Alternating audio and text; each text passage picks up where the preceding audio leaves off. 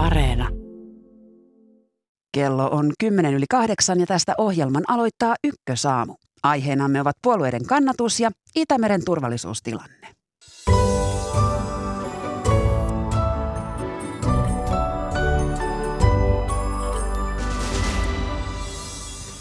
Aluevaalien voittaja kokoomus jatkaa Suomen suosituimpana puolueena Ylen kyselyssä. Vihreiden ja perussuomalaisten ahdinko syvenee. Politiikan asiantuntijat analysoivat tilannetta lähetyksen aluksi.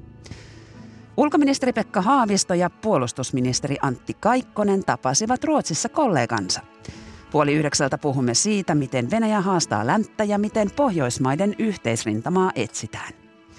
Torstaiseen tapaan kuulemme lähetyksen lopuksi ulkomaanlehtikatsauksen, joka tulee tällä kertaa Tallinnasta. Minä olen Marjo Näkki ja tämä on Ykkösaamu. Hyvää huomenta.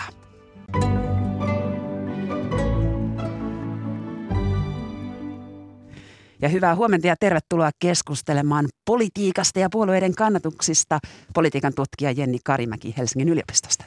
Kiitoksia, huomenta. Marko Junkkari, politiikan toimittaja Helsingin Sanomista. Huomenta. Ja politiikan toimittaja kollega Antunia Berg MTVstä. Huomenta. Huomenta.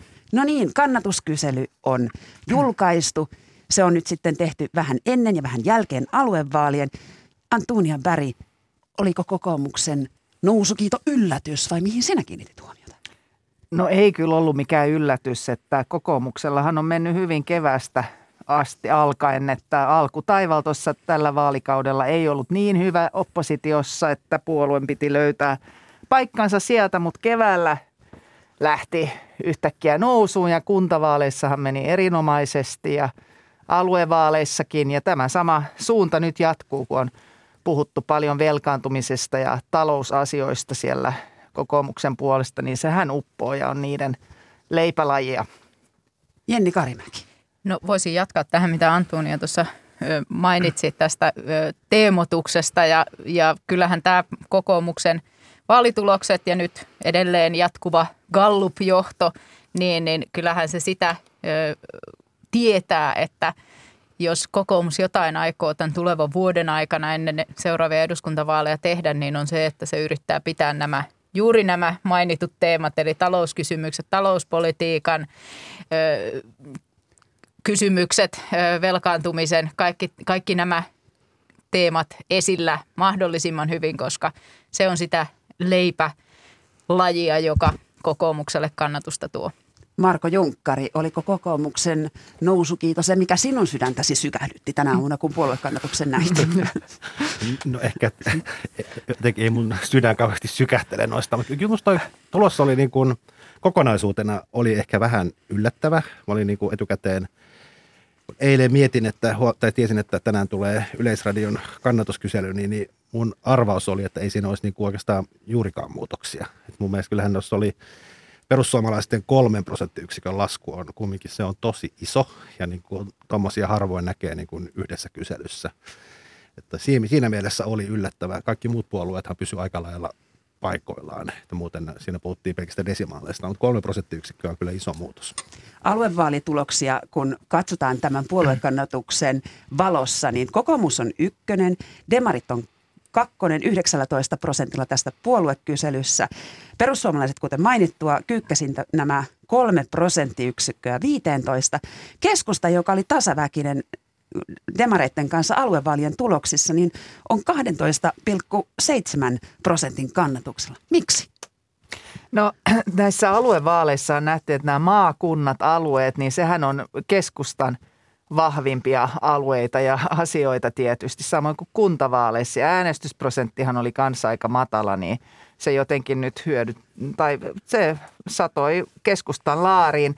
Mutta nyt kun on eduskuntavaaleista kyse, niin sitten ehkä katsotaan laajemmin sitä hallituspolitiikkaa ja sehän koetaan, että keskusta on aika yksin no RKPn kanssa sitä – tiukempaa talouspolitiikkaa puolustamassa ja näin poispäin. Ja ilmastoasioissahan siellä ollaan saatu jonkin verran köniin, että se varmasti ehkä noissa näkyy kuitenkin. Onko näin, että helsinkiläiset eivät päässeet pilaamaan aluevaalitulosta keskustan Joo, kyllähän se oli yksi iso syy oli se, että Helsinki ei äänestänyt aluevaaleissa, että sen takia keskusta hyötyi tästä jo ihan niin kuin teknisesti.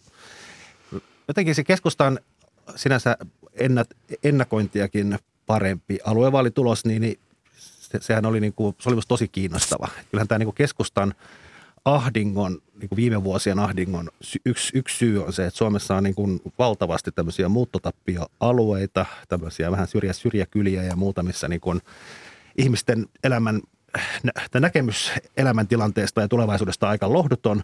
Ja sitten keskusta, joka on perinteisesti puolustanut maakuntia ja syrjäseutuja, niin tavallaan, että jos elämä näyttää synkältä, niin, niin kyllähän sitten on helppo katsoa, että keskusta on vähän niin kuin keskustan syytä, tai vaikka se ei olisi keskusta aiheuttanut sitä, mutta keskusta ei ole puolustanut näitä ydinkannattajaryhmiä siellä vähän syrjemmällä. Ja siinä mielessä keskustan aluevaalikampanjahan oli nerokas, koska ne puhuvat näistä, että pitää jokaisessa Niemennotkossa olla soteasemat ja se tavallaan nyt e- e- ekan kerran pitkästä aikaa pysty tavallaan luomaan mielikuvaa, että hän välittää näistä ihmisistä siellä syrjäseudulla ja se näkyy aluevaaleissa. Niin Jenni Karimäki, onko niin, että aluevaaleissa voi tehdä tätä keskustalaista aluepolitiikkaa, mutta valtakunnassa se sitten ei enää lyö läpi? No varmasti se osittain on näinkin ja totta kai olisi ollut keskustalle täysin katastrofaalista, jos aluevaalit eivät olisi menneet hyvin, koska tämä oli se, mitä puolue on vuosikymmeniä tavoitellut, että tällainen maakuntatason, aluetason hallinto saataisiin aikaiseksi. Ja tietysti puolue on ajatellut, että niin kuin nyt vaalitulos osoittaa, niin että se olisi heille niin kuin kannatusnäkökulmasta hyvä asia. Ehkä se, minkä voisi vielä nostaa siihen, että minkä takia tämä niin kuin tänään julkaistu kannatus, kannatusmittaus on hyvin erinäköinen verrattuna siihen aluevaalitulokseen, niin, niin – näin tuossa vaalien jälkeen kollegat olivat tehneet jo vähän, vähän analyysiä siitä, että missä, missä tavallaan ihmiset äänestivät aktiivisimmin. Ja aktiivisinta äänestystä monesti nähtiin tämmöisillä niin kuin pienillä – paikkakunnilla. Eli, ja sitten niin kuin keskisuurilla oli niin kuin suurin piirtein 50-50, että, että lähdetäänkö vaiko eikö. Ja sitten niin kuin isot kaupungit, niin kuin nyt vaalitilastoista on nähty, että esimerkiksi Vantaalla äänestysaktiivisuus jäi erittäin heikoksi. Niin, niin ö, tässä ehkä on sitten sitä, että, että keskusta sai paljon kannatusta näiltä pieniltä paikkakunnilta, joissa, joissa sitten niin kuin nimenomaan, niin kuin Marko totesi, niin, niin tätä sote-keskusta joka niemeen ja notkoon sitten äänestettiin. Ja sitten siinä oli vielä yksi ehkä just nimenomaan näin, että keskusta menestyi näillä pienillä, pienillä tota, pienissä paikoissa.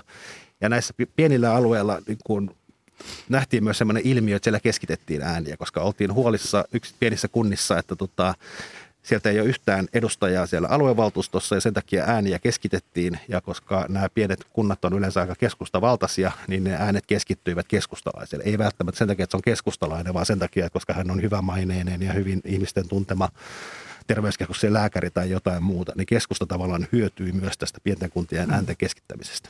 Niin kuten Marko tuossa sanoi, niin se pelko siitä, että se oma – sote-paikka, sotekeskus, terveyskeskus siirtyy muualle, niin sehän varmasti sai ihmisiä nimenomaan kunnissa ja keskustahan on suurin kuntapuolue kuitenkin Suomessa, niin sehän oli nerokas se kampanja keskustalta, että puhuttiin ensimmäisenä siitä, että joka kolkkaan pitää sitten olla joku piste, että kyllä te saatte, jos te äänestätte meitä, niin sehän meni kyllä perille. Minkälaisen skitsofrenisen tilanteen äh, nyt on tullut tämä maa keskustalle luotua siinä mielessä, että aluevaaleissa tulee tätä itsetuntoa ja sitten taas kovistellaan, että hallituksessa pitää tehdä niitä kovia talouspoliittisia linjauksia tai keskusta lähtee hallituksesta. Ja sitten taas toisaalta nämä kannatusluvut ovat näissä valtakunnan mittauksissa tällaisia. Jenni Karimäki. No tässä on semmoinen ö, mielenkiintoinen seurattava tekijä tähän mm-hmm. tulevalle keväälle eli, ja oikeastaan eduskuntavaaleihin asti, että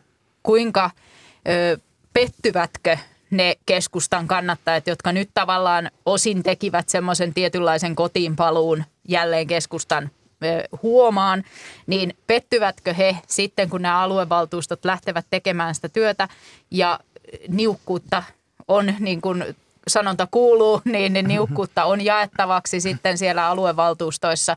Ja se, että pysty, pystyykö tavallaan keskusta siellä aluevaltuustoissa sitten niin kuin pitämään tämän lupauksensa siitä, että, että näitä sotekeskuksia olisi sitten mahdollisimman paljon tai palvelut olisivat lähellä. Toi on keskusta otti näissä aluevaaleissa kyllä siinä mielessä ison riskin, koska kyllähän nyt ihmiset muistaa tämän lupauksen, että siellä joka kunnassa säilyy se soteasema ja sitten kun se tullaan sulkemaan, koska näin todennäköisesti mm. tulee käymään, koska rahaa ei ole tarpeeksi, niin kyllähän myös äänestäjät ehkä muistaa, että kuka lupasi jotain muuta. Mutta se saa nähdä, että ehtiikö nämä pannaanko sotekeskus kiinni ennen eduskuntavaaleja. Mm. Se on jo, tämä, tämä aikataulu voi olla, moni, moni näistä hyvinvointialueista on kuitenkin todella vaiheessa vielä sen ihan rakenteen tekemisen kannalta, että se voi olla, että näihin palveluverkkokysymyksiin ei edes itse asiassa ehditä ennen eduskuntavaaleja.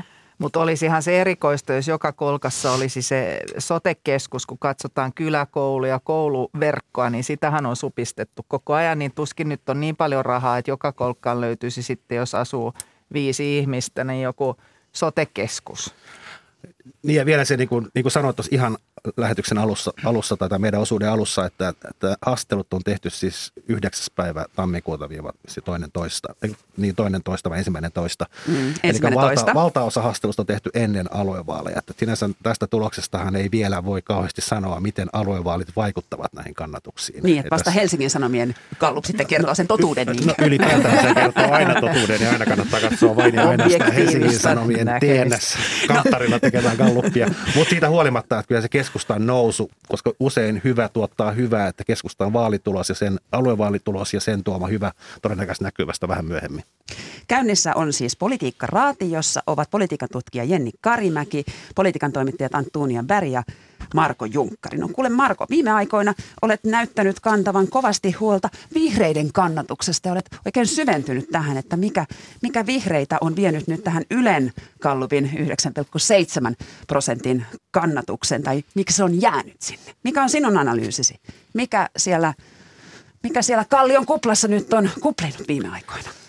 Mä en tiedä, onko mä itse kantanut siitä huolta. Mä oon ehkä kertonut, välittänyt vihreiden, vihreiden kantamaan huolta niin. asiasta. No siis se on musta niin kuin älyttömän kiinnostava kysymys, mitä on tapahtunut. Puhuttu Kallion kuplasta ja siitä, että tavallaan on vihreät on omaksuneet tämmöisen identiteettipoliittisen niin kuin ajattelun ja myös se, että täytyy puhua, täytyy omaksua, ei pelkästään riitä, että haluaa puolustaa sitä lähijokea tota, ja toivoa sen entisöintiä, vaan täytyy omaksua tämmöinen kokonainen elämäntapa ja oppia puhumaan intersektionaalisesta feminismistä oikealla termeillä ennen kuin tulee hyväksytyksi vihreisiin. Tämä on tietysti vähän liiottelua, mutta siitä huolimatta, että se vihreät on vähän niin kuin käpertynyt sisäänpäin ja se tavallaan mielikuva heistä ylimielisenä niin tämän, tästä mielikuvasta on huolissaan myös vihreät itse. Antuunia Päri, miltä vihreiden tilanne sinun silmissäsi näyttää? No mä oon kyllä samaa mieltä Markon kanssa, että se, se identiteettipolitiikka nimenomaan tällä vaalikaudella on niin kuin noussut isoksi asiaksi. Et jos katsotaan jo eduskunnassa, niin ryhmähän vaihtui aika lailla. Aikaisemmin on ollut paljon tämmöisiä älykköjä, jotka pystyy keskustelemaan eri ihmisten kanssa eri aiheista – nyt ollaan just käpertyneet vähän omaan asioittensa ympärille ja halutaankin kärjistää ja, ja näin poispäin, niin sehän ei niin kuin upo suomalaisiin, että joku sanelee ylhäältä päin, että mikä on moraalisesti oikea elämä ja sä teet vääriä ratkaisuja, kun ajat autolla maaseudulle ja syöt lihaa esimerkiksi kärjistetysti, mutta nämä asiathan ovat sellaiset, jotka herättää todella paljon tunteita ihmisissä. No jos mä historian tutkijana ja itse asiassa vihreiden, vihreiden 90-lukua paljonkin tarkastelleena voin todeta, että tämä keskustelu, mitä nyt käydään, on toisinto siitä, mitä esimerkiksi 90-luvulla käytiin. Silloin kysymys oli siitä, että mahtuuko vihreisiin muita kuin tämmöisiä villapaita aktivisteja – Eli tämmöisiä niin kuin hyvin, hyvin niin kuin voimakkaita luontoihmisiä esimerkiksi, että onko se se niin kuin vihreyden kuva. Ja silloin ö, toivottiin ö, keskusteluissa sitä, että pitää mahtua niin kuin nesteen johtajia ja erilaisia insinöörejä ja missejä ja mitä kaikkea. Niin kuin tavallaan, että pointti oli siinä, että se kuva pitää olla laaja – että vihreä, vihreää ideologiaa ja aatetta voi edistää minkä tahansa lainen ihminen, jos vaan niin kuin hyväksyy ne periaatteet. Ja nyt ollaan palaamassa hyvin pitkälti samaan. Nyt puhutaan jo tästä niin kuin puhetyyleistä identiteeteistä, tällaisista kysymyksistä. Nyt ei enää pohdita sitä villapaitaa, mutta niin kuin se, se henki on hyvin samanlainen. Niin, siinä tapahtuu. Siis vihreäthän oli alun perin siis Koijärvi ja siitä lähti ja sitten tämmöinen yhden asian liike, jolla oli kauhea kynnys ja ylipäätään muuttua puolueeksi. Sitten se muuttui puolueeksi ja rupesi tavallaan puhumaan myös muista teemoista kuin ympäristöstä. Ja nyt tuntuu, että nyt ollaan taas vähän niin kuin käperrytty. Että nyt ollaan silleen, niin kuin nämä aluevaalit, niin siellä vihreät niin kuin yritti vain ja ainoastaan puhutella sitä omaa ydin kannattajaryhmäänsä. Puhuttiin terapiatakusta ja mielenterveydestä ja opiskelijoista ja unohdettiin niin kuin koko muu kansa oikeastaan.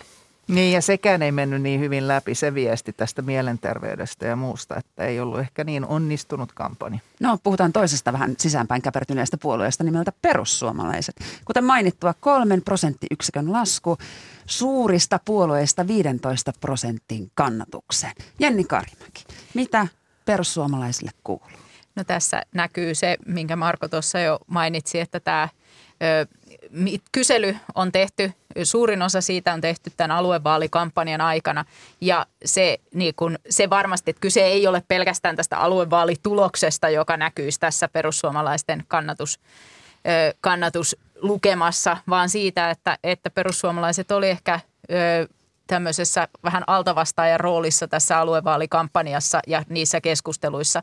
Se ei, perussuomalaiset ei saavuttanut semmoista puolueelle tyypillistä niin kuin proaktiivista, aloitteellista roolia ja se näillä kysymyksillä, tällä teemo, teemoituksella, niin, niin se ei vaan nyt puolueelta onnistunut. Eikö Riikka Purra ole riittävän karismaattinen johtaja? niin, no, no sitä mä en, siihen mä en ota kantaa, mutta kuten Jenni tuossa sanoi, niin nämä aluevaalien aiheethan eivät ole ehkä perussuomalaisille ydinasioita. Varsinkin jos puhutaan bensin, bensan hinnasta. Nimenomaan, mikä ei edes liittynyt näihin mm. vaaleihin ja se, että harvemminhan – perussuomalaiset ottaa kantaa näihin sosiaali- ja terveysasioihin sillä laajemmin. Yksittäiset kansanedustajat ehkä, kun, kuten Arja Juvonen, mutta muuten niin ei, eihän se ole profiloitunut millään lailla. Ei ole ikinä nostanut esille, että se kiinnostaisi perussuomalaisia, että joka kolkassa on sotekeskus tai muuta tällaista. Että eihän se kuulu siihen perinteisen perussuomalaisten puhekielen että maakunnat, vahvat maakunnat ja näin poispäin. Että siksi varmaan tämä – näkyy myös tässä vaalituloksessa. Perussuomalaisten kannattajien väitetään ikään kuin valunen takaisin katsomoon tai sitten näille pienpuolueille. Jos nyt vielä sen sanoo aluevaaleista, niin yli 20 000 ääntä meni Anu Turtiaisen puolueelle, joka on siis yhden henkilön kansanliike. Kyllä, ja se varmaan kyllä ainakin, se on kiinnostavaa nähdä, mitä tässä tapahtuu, koska perussuomalaiset on ehkä niin kuin ne on aika huolissaan tästä asiasta ja tavallaan mi- miten perussuomalaiset asemoi tässä jatkossa itseään tässä rokote, rokote- ja korona, koronahoitoasioissa, niin se on kiinnostavaa nähdä. Ja ehkä kunhan tämä Riikka Purralle, siis ymmärtääkseni perussuomalaiset ei odottanut näistä aluevaaleista kovin paljon parempaa tulosta, että olivat sisäisesti puhuneet jostain 12 tai näin.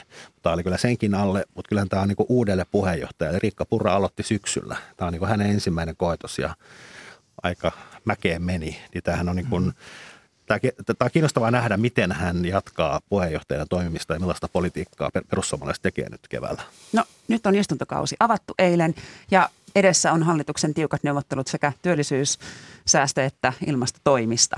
Jenni Karimäki, minkälaista kevättä odotat? Kyllä tällaisessa varmasti tullaan, tullaan näkemään kenties niitä tutuksi tulleita pitkiä neuvotteluita säätötalolla. Varmasti vaikeita, vaikeita kysymyksiä, vaikeita sovittaa. Väri. No nyt varmasti vihreiden täytyy profiloitua myös vahvasti, koska on niin huono kannatus. Eli ne, ne tulee varmaan olemaan semmoinen riitapukari enemmänkin kuin aikaisemmin keskustalla on ollut se asema siinä hallituksessa. No toivotaan, että tulee riitaisa, koska sitten jos ajattelee asiaa päinvastoin, niin se, että jos tämä Venäjä-Ukraina-kriisi eskaloituu ja tässä tota, turvallisuustilanne heikkenee, niin silloinhan varmaan Suomessa siis kotimaan politiikan riidat loppuu ja kaikki menee ruotuun ja mm. toivotaan, että, toivotaan, että eivät joudu menemään ruotuun. Että. No tämäkin logiikka. Kiitoksia keskustelusta politiikan tutkija Jenni Karimäki Helsingin yliopistosta sekä politiikan toimittajat Antunia Berg MTVstä ja Marko Junkkari Helsingin Sanomista. Hyvää päivänjatkoa kaikille. Kiitos. Kiitos.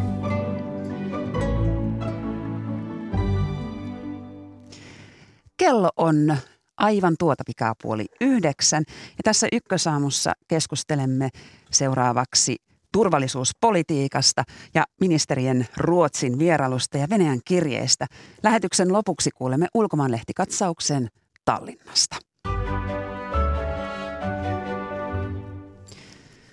Meillä on yhteys Ruotsiin. Hyvää huomenta Sydsvenskan lehden poliittinen päätoimittaja Heidi Avellaan. Hyvää huomenta. Ulkoministeri Pekka Haavisto ja puolustusministeri Antti Kaikkonen tapasivat eilen siellä Ruotsissa ulkoministeri Ann Linden ja puolustusministeri Peter Hultqvistin. Jonkin verran poikkeuksellinen vierailu, kun ministeri kaksikko saapuu tapaamaan kollegojaan. Miten Ruotsissa tätä vierailua on kommentoitu? Sitä ei ole kovinkaan paljon kommentoitu, paitsi just, että ää, tässä kaksi ministeriä tapaavat kahta ministeriä ja jotenkin näytetään, että yhteistyössä ollaan tässä vakavassa turvallisuustilanteessa. Ää, ja, ja se nyt oli ehkä se kaikkein tärkein viestikin tässä. Ruotsi on yksi näistä niin sanotuista onnekkaista maista, jotka ovat juuri saaneet Suomen lisäksi ja monien muiden etujärjestöjen järjestön ja NATO-maiden lisäksi näitä Venäjän kirjeitä, jossa vaaditaan turvallisuustakuita. Mutta ilmeisesti Ruotsissa tämä ei ole ollut näin iso uutinen kuin Suomessa.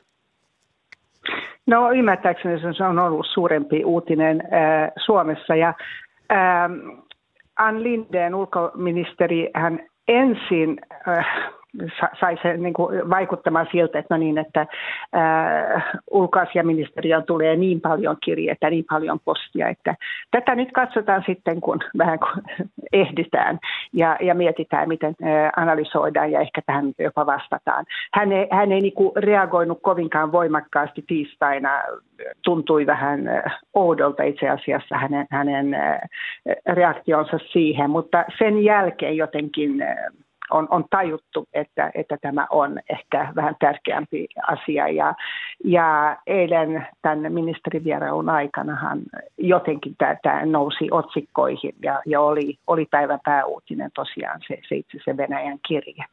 Ja Suomi ja Ruotsi nyt ilmeisesti pohtivat yhdessä, miten näihin Venäjän turvallisuuspoliittisiin vaatimuksiin vastataan. Joo, ja jos ymmärsin ulkoministeri Pekka Haaviston oikein, niin, niin myös muiden EU-maiden ää, kanssa, eli tähän yritetään löytää jonkinnäköinen koordinoitu yhteinen vastaus, vaikka Venäjähän nimenomaan vaatii, että jokainen maa vastaisi itse suoraan tähän kirjeeseen, niin se, se linja vaikuttaa olevan ja ihan järkevästi niin onkin, että, että yhteisesti vastataan kirjeeseen, joka on niin kuin kuitenkin koskettaa koko Euro, Eurooppaa yhteisesti. Heidi Avelan, miten sinä kuvailisit tätä ruotsalaista keskustelua tällä hetkellä sen jälkeen, kun Venäjä on aktivoitunut Ukrainan rajoilla ja valko ja Itämerellä? Onko se kuinka aktiivista verrattuna aiempaan?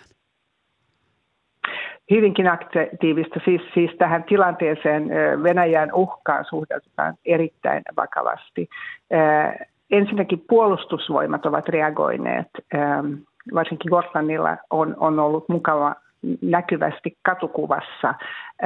Tämä tietenkin en, ensinnäkin niin kuin enemmänkin viestinä itään päin, Venäjän päin kuin, kuin täällä kotikatsomossa. Ja, ja puolustuspolitiikan keskustelua käydään hyvin tiiviisti. Siinähän on, on tämä Suomen NATO-optio on, on ollut paljonkin keskustelun aiheena ja varsinkin oppositio täällä on, on vaatinut, että, että Ruotsikin se saisi tämmöisen option tai, tai niin kuin ilmaisisi että tämmöisen option, mitä puolustusministeri Peter Hultqvist ei, siihen hän ei suostu, Ruotsin linja ei muutu, hän, hän on siinä hyvin selvästi sanonut. Ja ähm, myöskin se niin kuin tämä puolustusyhteistyö Suomen kanssa, siitä keskustellaan paljon, siitä on keskusteltu aikaisemminkin. Se on, se on Ruotsille hyvin, hyvin tärkeää, mutta tätä on nostettu esille vieläkin enemmän nyt, miten tärkeä se on ja miten tiivis se on, miten se niin kuin, ihan niin kuin ar- arkipäiväinen se on, että, että tämä tapahtuu koko ajan ja, ja nostettu esille se, että, että tämä on, tämä on niin kuin se kaikkein tärkein yhteistyö kun taas nämä, nämä kaikki muutkin yhteistyöt, mitä, mitä Ruotsilla on puolustuspuolella, nekin ovat Ruotsille hyvin tärkeitä, mutta, mutta Suomi on tässä ihan erikko, erityisasemassa. No me suomalaiset aina haluamme tietää, mitä ruotsalaiset meistä ajattelevat. Näetkö, että mm. suomalaisten rooli tai Sauli Niinistön toiminta olisi jotenkin nostettu jonkinlaiseen asemaan myös ruotsalaisessa keskustelussa? Muutoin ei, aloitetaan siitä päästä, mm. mutta tämä uuden vuoden puhe, se, se on ollut Ruotsissakin esillä, myöskin Sanna Marinin ää, uuden vuoden viesti, mutta nimenomaan tämä Niinistön uuden vuoden puhe, ja lähinnä sen takia, että että, Ruotsin hallitushan ei reagoinut tähän Venäjän ukaasiin joulukuun 17. päivänä ollenkaan ensin. Se ei ollut niin mitään reaktiota siihen. Niin sen takia jotenkin Niinistön puhetta käytettiin, varsinkin tietenkin oppositiopuolelta, mutta muutenkin eh, nostettiin debatissa. Näin Suomi vastaa selkeästi ja hienosti ja, ja niin poispäin. Miksi, miksi Suomen, äh, Ruotsin hallitus ei tee vastaavaa? Ihan vastaavaa Ruotsin hallitus ei ole tehnytkään, mutta, mutta puolustusministeri on, on täällä saanut, saanut hoitaa sen, sen puolen ja äh, ja jotenkin sanomahan on vähän samankaltainen, mutta se, että presidentti ja Niinistö, jolla on kuitenkin nämä äm, yhteydet Venäjään päin, ä, että hän on sanonut tämän, niin, niin se, se on ollut tärkeää. Muuten pitää sanoa, että, että Suomihan ei ole Ruotsissa keskustelussa mukana kovinkaan usein. Kiitoksia näistä kommenteista.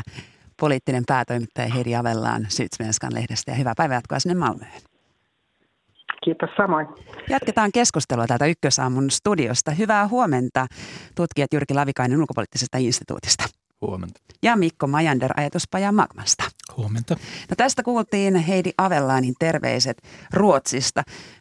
Miten te arvioitte, tai Majander voisi aloittaa, Ruotsin keskustelua tai Ruotsin päiväunta nyt Venäjän uhkaa kohtaan? Niin, en tiedä, onko se päiväunta oikein hy- hyvä sana siihen, että tässä on kyllä kiinnostavaa se, että kun Suomihan on niin kuin historiansa takia ja kylmän sodan aikana tottunut elämään tavallaan sen kanssa, että on Neuvostoliitto tai Venäjä ja pitkä raja ja, ja johon pitää suhtautua, että se on niin ollut hyvin läsnä oleva seikka, niin Ruotsihan on nyt viimeiset vuodet jo ehkä viimeistään Krimistä lähtien niin kuin havahtunut siihen, että hetkinen me ollaan ajettu puolustuskykyä alas ja itse asiassa vanhanaikaisetkin aggressiot ja jännitteet Itämeressä ovat, eivät ole historiaa, ovat, ovat läsnä. Eli, eli on ollut ehkä voimakkaampi reaktio tässä mielessä puolustusulottuvuudella, mutta sitten taas kun tuli tämä – kirje, josta nyt on paljon keskusteltu, niin siihen, se, on, se kuuluu tämmöiseen diplomatian kenttään, johon Ruotsi oikeastaan aika maltillisesti, että siellä tämänkin päivän lehdissä on aika sisäsivuilla uuti, uutisoitu tästä, kun taas Suomessa historiallisista syistä puhutaan nootista ja, ja lehdissä on monta sivua spekulaatioita ja meitä tutkijoitakin riittää haastateltavaksi. Että kyllä me tässä mielessä ollaan ollaan tuota, sekä samanlaisia että sitten toisaalta erilaisia Ruotsin kanssa. Jori Lavikainen. Mä näkisin, että tässä Ruotsin reaktiota selittää osin se, että hallitus on linjannut, että se ei liity NATOon. Että se linja on pikkasen erilainen kuin Suomessa, jossa pidetään auki tätä jäsenyyden mahdollisuutta. Niin silloin tällaiseen ukasiin, jossa tota vaaditaan, että ei saa liittoutua, niin voisi olla vaikea vastata, että no saamepas, jos se linja on se, että ei liitytä. Toinen seikka on se, että Ruotsi ei varsinaisesti se ei ole niin kuin päiväunilla mun nähdäkseni tässä, vaan se kehittää pitkälle menevää kahdenvälistä yhteistyötä nimenomaan Yhdysvaltojen kanssa. Myös Naton kanssa ja siellä on harjoiteltu Ruotsin maaperällä NATO-joukkojen kanssa, joten siinä mielessä voidaan ajatella, että Ruotsi ei ole niin suojaton kuin mitä ehkä sen heikot puolustusvoimat antaisi ymmärtää. Että Yhdysvalloista on tullut aika vahvoja viestejä siitä, että Ruotsi on niin sanotusti koskematonta aluetta. Tästä NATO-ulottuudesta vaan se, että kannattaa muistaa, että Ruotsilla on käytännössä ihan täsmälleen sama NATO-optio kuin Suomella. Molemmat alleviivaa sitä, että he voivat hakea Naton jäsenyyttä, jos he itse niin päättävät. Se ero tulee siitä, että tuota, Ruotsi rakentaa sitä turvallisuuspoliittista argumentaatiota se liittoutumattomuuden perinteelle, erityisesti Ruotsin sosiaalidemokraatit, kun Suomi taas tavallaan pitää tämän pelin enemmän auki sillä lailla, että itse asiassa tämä NATO-asia on enemmän suhteessa siihen, mitä Venäjä tekee. Mutta itse faktapuolellahan on niin, että Ruotsilla ja Suomella on täsmälleen sama asema suhteessa NATOon, hyvin yhteensopiva, sopeutetut, yhteistoimintaan sopeutetut puolustusvoimat, samantyyppisiä sopimuksia NATOn, Yhdysvaltain, Britannian kanssa. Et käytännössä Ruotsilla ja Suomella on täsmälleen sama NATO-optio, jos sellaista Tämä on vähän suomalainen keksintää optiosana. Kyllä. Niin ja NATO-optio on tainnut olla aika hyvä jonkinlainen verho myös, minkä taakse poliittiset puolueet Suomessa ovat voineet omien kantojensa kanssa mennä. Ja nyt tämä on vähän auennut, kysytään suoremmin ja vaaditaan puolueelta myös ilmaisemaan, että mikä teidän kantanne on. Niin NATO-optio on sillä lailla hämärä käsite, että se tavallaan voi peittää, niin kuin, kaikki puolueet voivat mennä sen taakse ja antaa sille sitten vähän erilaisen sisällön niin kuin käytännön, että mitä siitä johtopäätöksiä voidaan tehdä. Palataan tuohon kirjeeseen, jota sitten nootiksikin voidaan ehkä sanoa, tai onko tämä sitten jo ukaasi, mikä teidän näkemyksenne on, mutta kuitenkin Sauli Niinistä sanoi, että siihen on liikaa kiinnitetty huomiota. No. Oletteko samaa mieltä? No mä sanoisin, että se ei ole nootti eikä ukaasi, vaan se on ihan, se on ihan kirja, jossa Venäjä toistaa niitä tuttuja argumenttejaan ja va, siinähän pyydetään vastausta, että miten te tulkitsette näitä meidän mielestä, meidän tätä – sopimusta, josta meillä on nyt eri tulkinta ilmeisesti. Et, ja tämä Venäjän, mihin Venäjä siinä kiinnittää huomioon, on, on tämä yhteinen ja jakamaton turvallisuus, jota he rummuttavat ja he selvästi hakevat siinä, että sen perusteella ei saisi mukamas näiden asiakirjojen mukaan liittoutua, mikä on tietysti ihan pötypuhetta. No minkälaiselle huomiolle tämä kirja olisi pitänyt jättää? No nythän sanotaan, että siihen vastataan. Kyllä se diplomatian pitäminen auki on tietysti ihan järkevää ja siihen kannattaakin vastata, mutta pitää kuitenkin muistaa se kokonaiskuva, että missä näitä kirjeitä lähetetään. Eli se, että Venäjä nyt yrittää muuttaa Euroopan turvallisuusjärjestystä ja silloin jos reagoidaan jatkuvasti näihin Venäjän uusiin avauksiin, jotka ei ehkä ole niin, kuin niin kovin merkityksellisiä, niin jätetään sitten tekemättä niitä oikeasti tärkeitä asioita. Eli yritetään ratkaista sitä tilannetta Ukrainan rajalla ja pohtia, että miten sitä omaa kansallista turvallisuutta voidaan vahvistaa. Mä pidin tervetulleena sitä, että presidentti Niinistö – vähän toppuutteli tätä reaktiota tähän, että, että jos kerta Venäjän tavoitteena on hyppyyttää, pitää aloita ja hyppyyttää muita maita ja va- tehdä heille vaatimuksia, niin pitääkö kaikkien sitten totella ja hypätä sen mukaan. Eli siinä oli minusta tiettyä viisautta, mutta totta kai kansainvälisen diplomatian yksi liike tämä on ja siinä pitää olla hyvin tarkkana, että sitä vartenhan meillä on – ammattitaitoiset ulkoministeriöt, jotka osaa sorvata vastauksia tähän. Ja itse asiassa tässähän on mahdollisuus alleviivata Venäjälle sitä, että on turha lyödä kiilaa esimerkiksi Suomen ja Ruotsin väliin. Katsokaa, mitä, mitä tapahtuu. Siellä on nyt poikkeuksellisesti sekä puolustus- että ulkoministerit tapaavat. Ja, ja tämä niin konkretisoi sitä puhetta, mitä, mitä meillä on ollut, että Suomi ja Ruotsi kulkee – on kulkenut ja haluaa kulkea poikkeuksellisesti samaa niin käsi kädessä näissä asioissa, niin nyt tässä nähdään, mitä sitten käytännössä tarkoittaa. Ja ihan sama käsittääkseni EU-komission puheenjohtajan tulossa Suomeen, niin on kyllä tärkeää tässä sana, kansainvälisessä sanamiekkailussa, että hiotaan nämä vastaukset sillä lailla, että siellä ei synny sellaisia säröjä, mitä Venäjä kerää nyt konkreettista kirjallista aineistoa, mihin voi sitten jatkossa vedota. Eli huomiota ei pidä antaa sille, joka huomiota haluaa. No ko, ei sitä voi niin kuin ignoroida. Kyllä se täytyy huomioon ottaa, mutta tota, mitottaa sitten se reaktio omien intressien eikä sen, sen kysyjän intressien mukaan. No, seuraava huomionhakuinen artikkeli on jo putkessa niin sanotusti.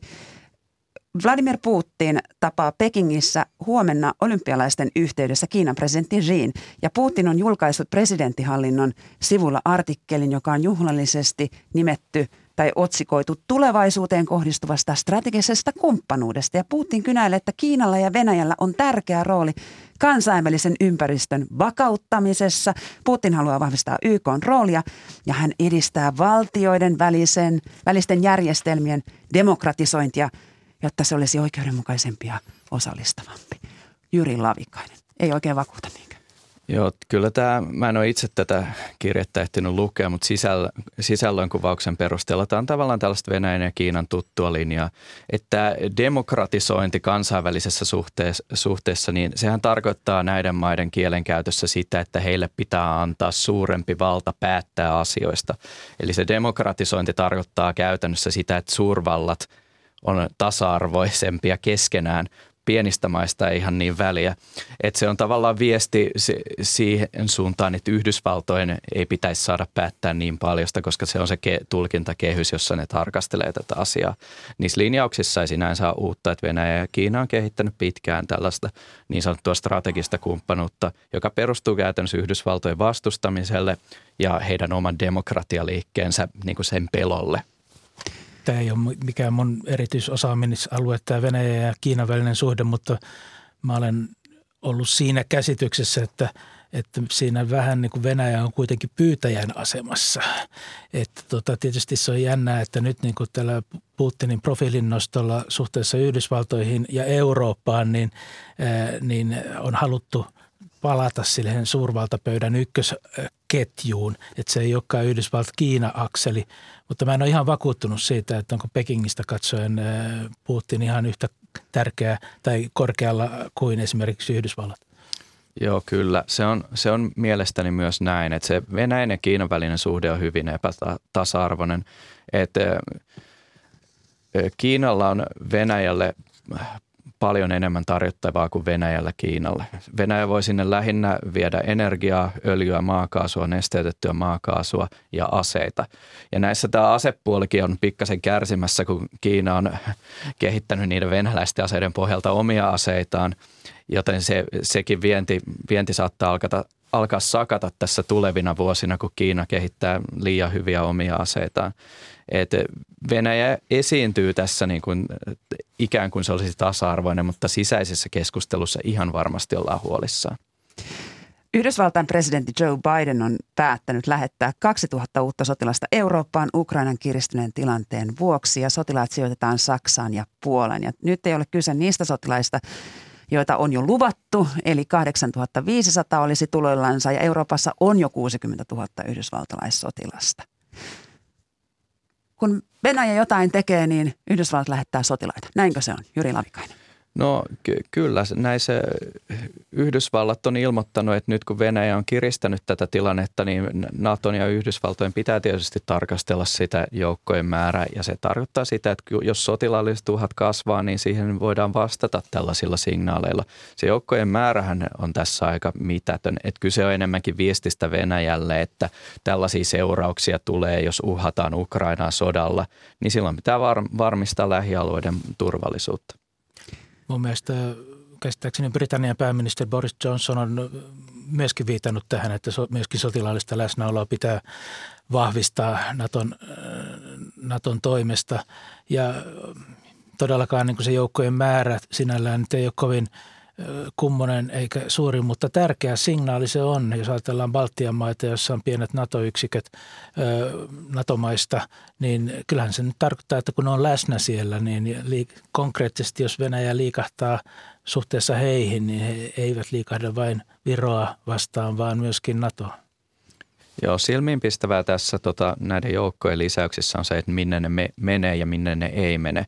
Eli Yhdysvallat ei ole esimerkiksi tämän ilmoituksen mukaan lähettämässä vielä joukkoja Viroon. Ja se varmaan olisi Venäjälle vieläkin epämiellyttävämpää, että siellä on vähän niin kuin varaa vielä. Että oli semmoinen niin kuin ensimmäinen vinkki, että kannattaisi ehkä vähän hillitä itseään. Niin ja nimenomaan Yhdysvallat on sanonut, että näitäkään sotilaita ei lähetetä todellakaan Ukrainan kanssa. Kyllä, kyllä se, siitä ollaan oltu hyvin johdonmukaisia, että Ukraina on Naton jäsen, joten Naton turvatakuut ei koske Ukrainaa. Materiaalitukea sinne voidaan lähettää ja ehkä sotilaskouluttajia, mutta se on, se on eri asia kuin joukkojen lähettäminen. Ehkä Ukraina osalta tietty tärkeä signaaliarvo on se, että mitä tämä Saksan niin kuin suhtautuu siihen. He ovat kuitenkin siinä vieressä ja tota, he ovat EUn johtava maa tai suuntaan antava maa ja he ovat tavallaan, heillä on vanha ostpolitiikkin suhteessa Neuvostoliittoon ja, ja myöskin Venäjään. Et, et musta tuntuu, että tässä Ukraina-asiassa kyllä niin kuin, varsinkin EUn roolia ajatellen, niin kyllä tämä Saksa, miten se saa punottua niin kuin – selkeästi sen kantansa, että miten se tähän suhtautuu. Ja tämä ei ole vähiten kiinnostavaa Suomen kannalta, kun jos me ajatellaan meidän EU-hun liittymisen kansanäänestystä ja argumentointia silloin, niin kyllähän täällä kovasti sanottiin, että EUlla on turvallisuuspoliittinen ulottuvuus. No nyt ollaan tavallaan sellaisessa tilanteessa, että sitä testaa, mitä se sitten tar- käytännössä tarkoittaa. Aikaisemmin se on nähty ehkä pakotepolitiikan kohdalla, miten Suomi siihen sitoutuu, mutta nyt ollaan hyvin toisen tyyppisen uhkan edessä. No mitä se tarkoittaisi, jos yhdysvaltalaiset sotilaat yhtäkkiä ilmo- ilmaantuisivat vaikka Ämarin lentotukikohtaan Virossa tai Tapaan? No se olisi hyvin vahva signaali Venäjän suuntaan, koska Viro itsekin on sanonut, sanonut, että kyllä se yhdysvaltalainen sotilas se merkitsee aika paljon, koska se on tietysti signaali siitä, että jos siellä käytetään voimaa ja amerikkalainen on vaarassa menettää henkensä, niin silloin kysymys on niin kuin Yhdysvalloillekin hyvin käsin kosketeltava. Kyse ei ole silloin pelkästään liittolaisen puolustamisesta, vaan heidän omien niin joukkojen puolustamisesta. Se osoittaa paljon vahvempaa sitoutumista, mutta mis, missään tapauksessa sinne ei lähetettäisi merkittäviä joukkoja ja raskaassa, raskaasti aseistettuja joukkoja, ellei tilanne oikeasti pahenisi huomattavasti nykyisestä. No kuinka todennäköistä tämä on? No e, en pidä se sellaista joukkojen siirtoa kovinkaan todennäköisenä. Minusta tässä kohtaa on ehkä olennaisempaa tämä Suomen ja Ruotsin NATO-keskustelu siitä näkökulmasta, että, to, että jos, jos Baltian maita NATO haluaa puolustaa, niin niitä on aika vaikea puolustaa ilman, että loukkaa esimerkiksi Ruotsin ilmatilaa tai merialueita tai jopa maa-alueita. Eli tässä mielessä tämä niin kuin, ä, laajempi eurooppalainen kehys – niin kuin väistämättä heijastuu jollakin lailla Suomen ja Ruotsin sijaintiin Euroopan turvallisuusarkkitehtuurissa ja jopa NATO-jäsenyyden tai NATO-yhteistyön osalta. Mutta eikö jotain sopimuksia ole tehty, että nimenomaan satamia ja lentokenttiä voisi käyttää myös Suomessa ja Ruotsissa Naton kuljetuksiin? Kyllä se, sellaisia sopimuksia on Naton ja se Suomen välillä ja Nato ja Ruotsin välillä, että e, Silloin, jos, tä, jos tällaiseen suostutaan, suostutaan, niin se on mahdollista ja tietysti Pohjois- Pohjolassa on kehitetty niin kuin paljon tällaista yhteistoimintaa ilmatilan valvonnassa ja niin edespäin, että siellä on sellainen mosaikki, jota on rakennettu pitkään, joka mahdollistaa kyllä kaiken sorttisen yhteistoiminnan, jos tulee tarvetta. Toisaalta muistaakseni hallitusohjelmassa Suomessa sanotaan, että Suomi ei salli aluettaan käyttöäksi vihamieliseen toimintaan toisia kohtaan. Eli, eli kyllä tässä niin kuin jengaamista on yhteen. Suomen ja Ruotsin välinen puolustusyhteistyö on molempien maiden todistuksen mukaan äärimmäisen tiivistä. Kuinka lähellä te pidätte sellaista ideaa, että Suomi ja Ruotsi olisi jossain vaiheessa kokonaisessa puolustusliitossa? Siihen on Suomen puolelta joitakin, jotkut poliitikot ovat viitanneet ja jopa toivottavana, että semmoinen kehitettäisiin. Ruotsin puolelta on mun käsittääkseni oltu vähemmän innostuneita siitä, siitä asiasta, Ää, mutta siis tämä puolustusyhteistyön jatkuvan dialogin ja kehittämisen, sehän ei ole koskaan valmista. Eli mä luulen, että tältä pohjalta tässä edetään, eikä valtiosopimusten kautta. No tässä ulkoministeri- ja puolustusministeriön tapaamisessa korostettiin sitä, että ylärajaa sille, että miten pitkälle puolustusyhteistyötä kehitetään, ei ole ennalta määritelty en, saa, en pitäisi puolustusliittoa mitenkään todennäköisenä, e, eikä vähiten sen vuoksi, että sille ei varsinaisesti ole tarvetta, jos voidaan kehittää sitä yhteistyötä jo nytkin. Toinen puoli on se, että Ruotsilla on niin vahva kumppanuus Yhdysvaltojen kanssa, että huolimatta sen heikossa kunnossa olevista puolustusvoimista se ei välttämättä tarvitse tämän, tämän sorttista liittoa. Kiitoksia keskustelusta ulkopoliittisen instituutin tutkija Juri Lavikainen ja Mikko Majander Magmasta. Kiitos.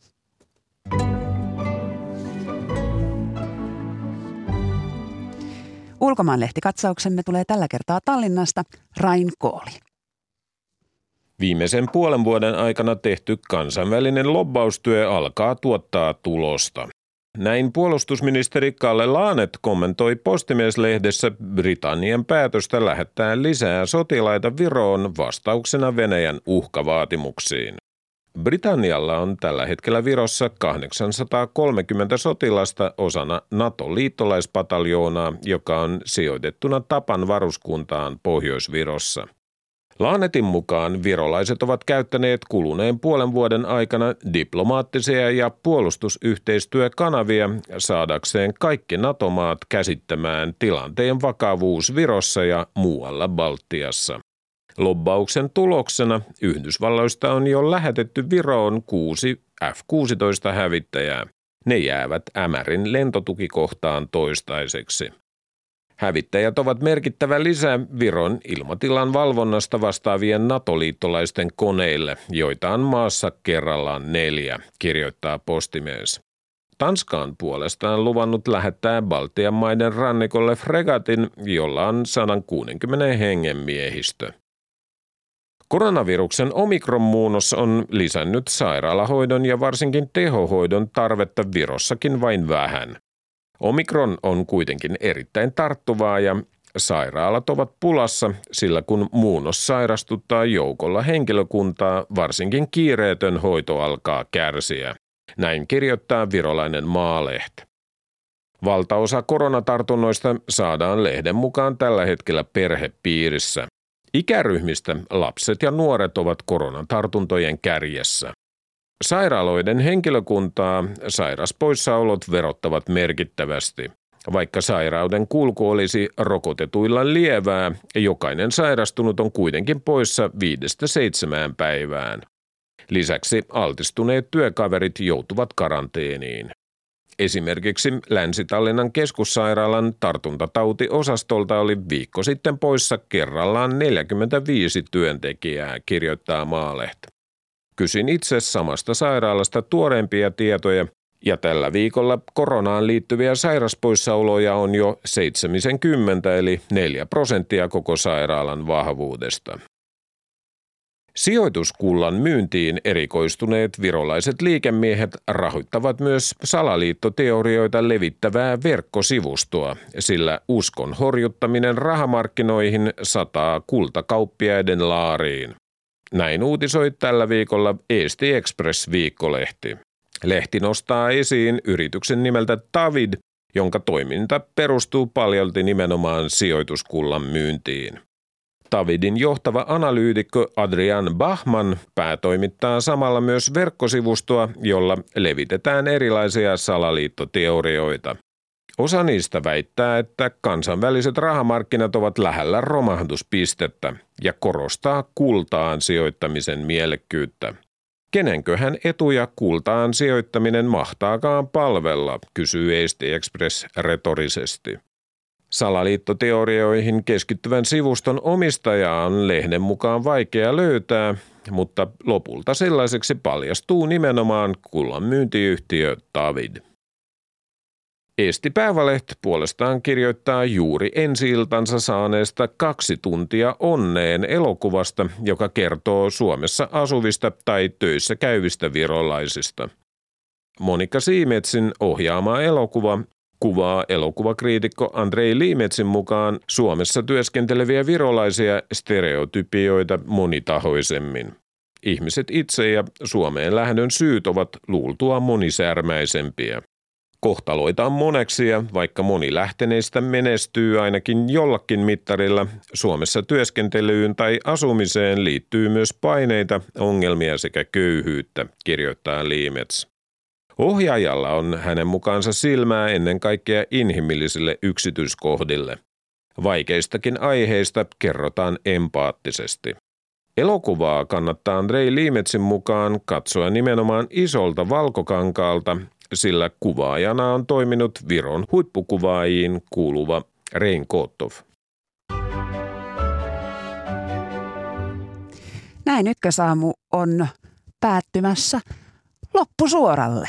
Ykkösaamua tekivät aam, tässä aamussa kanssani toimittajat Anna Lehmusvesi, Janette Leino, Kreetta-Maria Kivioja ja Veera Sinervo. Ohjelman tuotti Hanna Juuti ja äänitarkkailijana työskenteli Pasi Ilkka. Hyvää huomenta Yle Radio 1 kuuluttaja Tuija Kurvinen. Hyvää huomenta. Mitä vinkkaa tälle päivälle? No Puolueiden kannatusmittaustuloksista jatketaan myös Politiikkaradion lähetyksessä tänään kello 13, kun politiikan toimittajat Jyrki Hara ja Erno Laisi sekä Tapio Pajunen ruotivat noita aamun lukuja. Ja sitä ennen, eli puolen päivän uutisten jälkeen, Markus Leikolan Totuudet ja todellisuudet sarjan jakson aiheena on median murros. Se nimittäin haastaa totuudellisuuden. Ja Markus Leikolan kanssa tätä aihetta puivat kokeneet journalistit ja viestijät Päivi Anttikoski ja Eero Hyvönen – ja kymmeneltä Virtasen taloushistorian aiheena on ruokakulttuuri. Juha Virtasen vieraana alan professori Johanna Mäkelä. Kiitoksia. Ja tiedätkö, mikä päivä huomenna on? Huomenna on huominen. Kyllä, ja perjantai ja Pekingin olympialaiset ja siitä myös ykkösaamussa. Kiitoksia seurasta. Nyt uutisiin.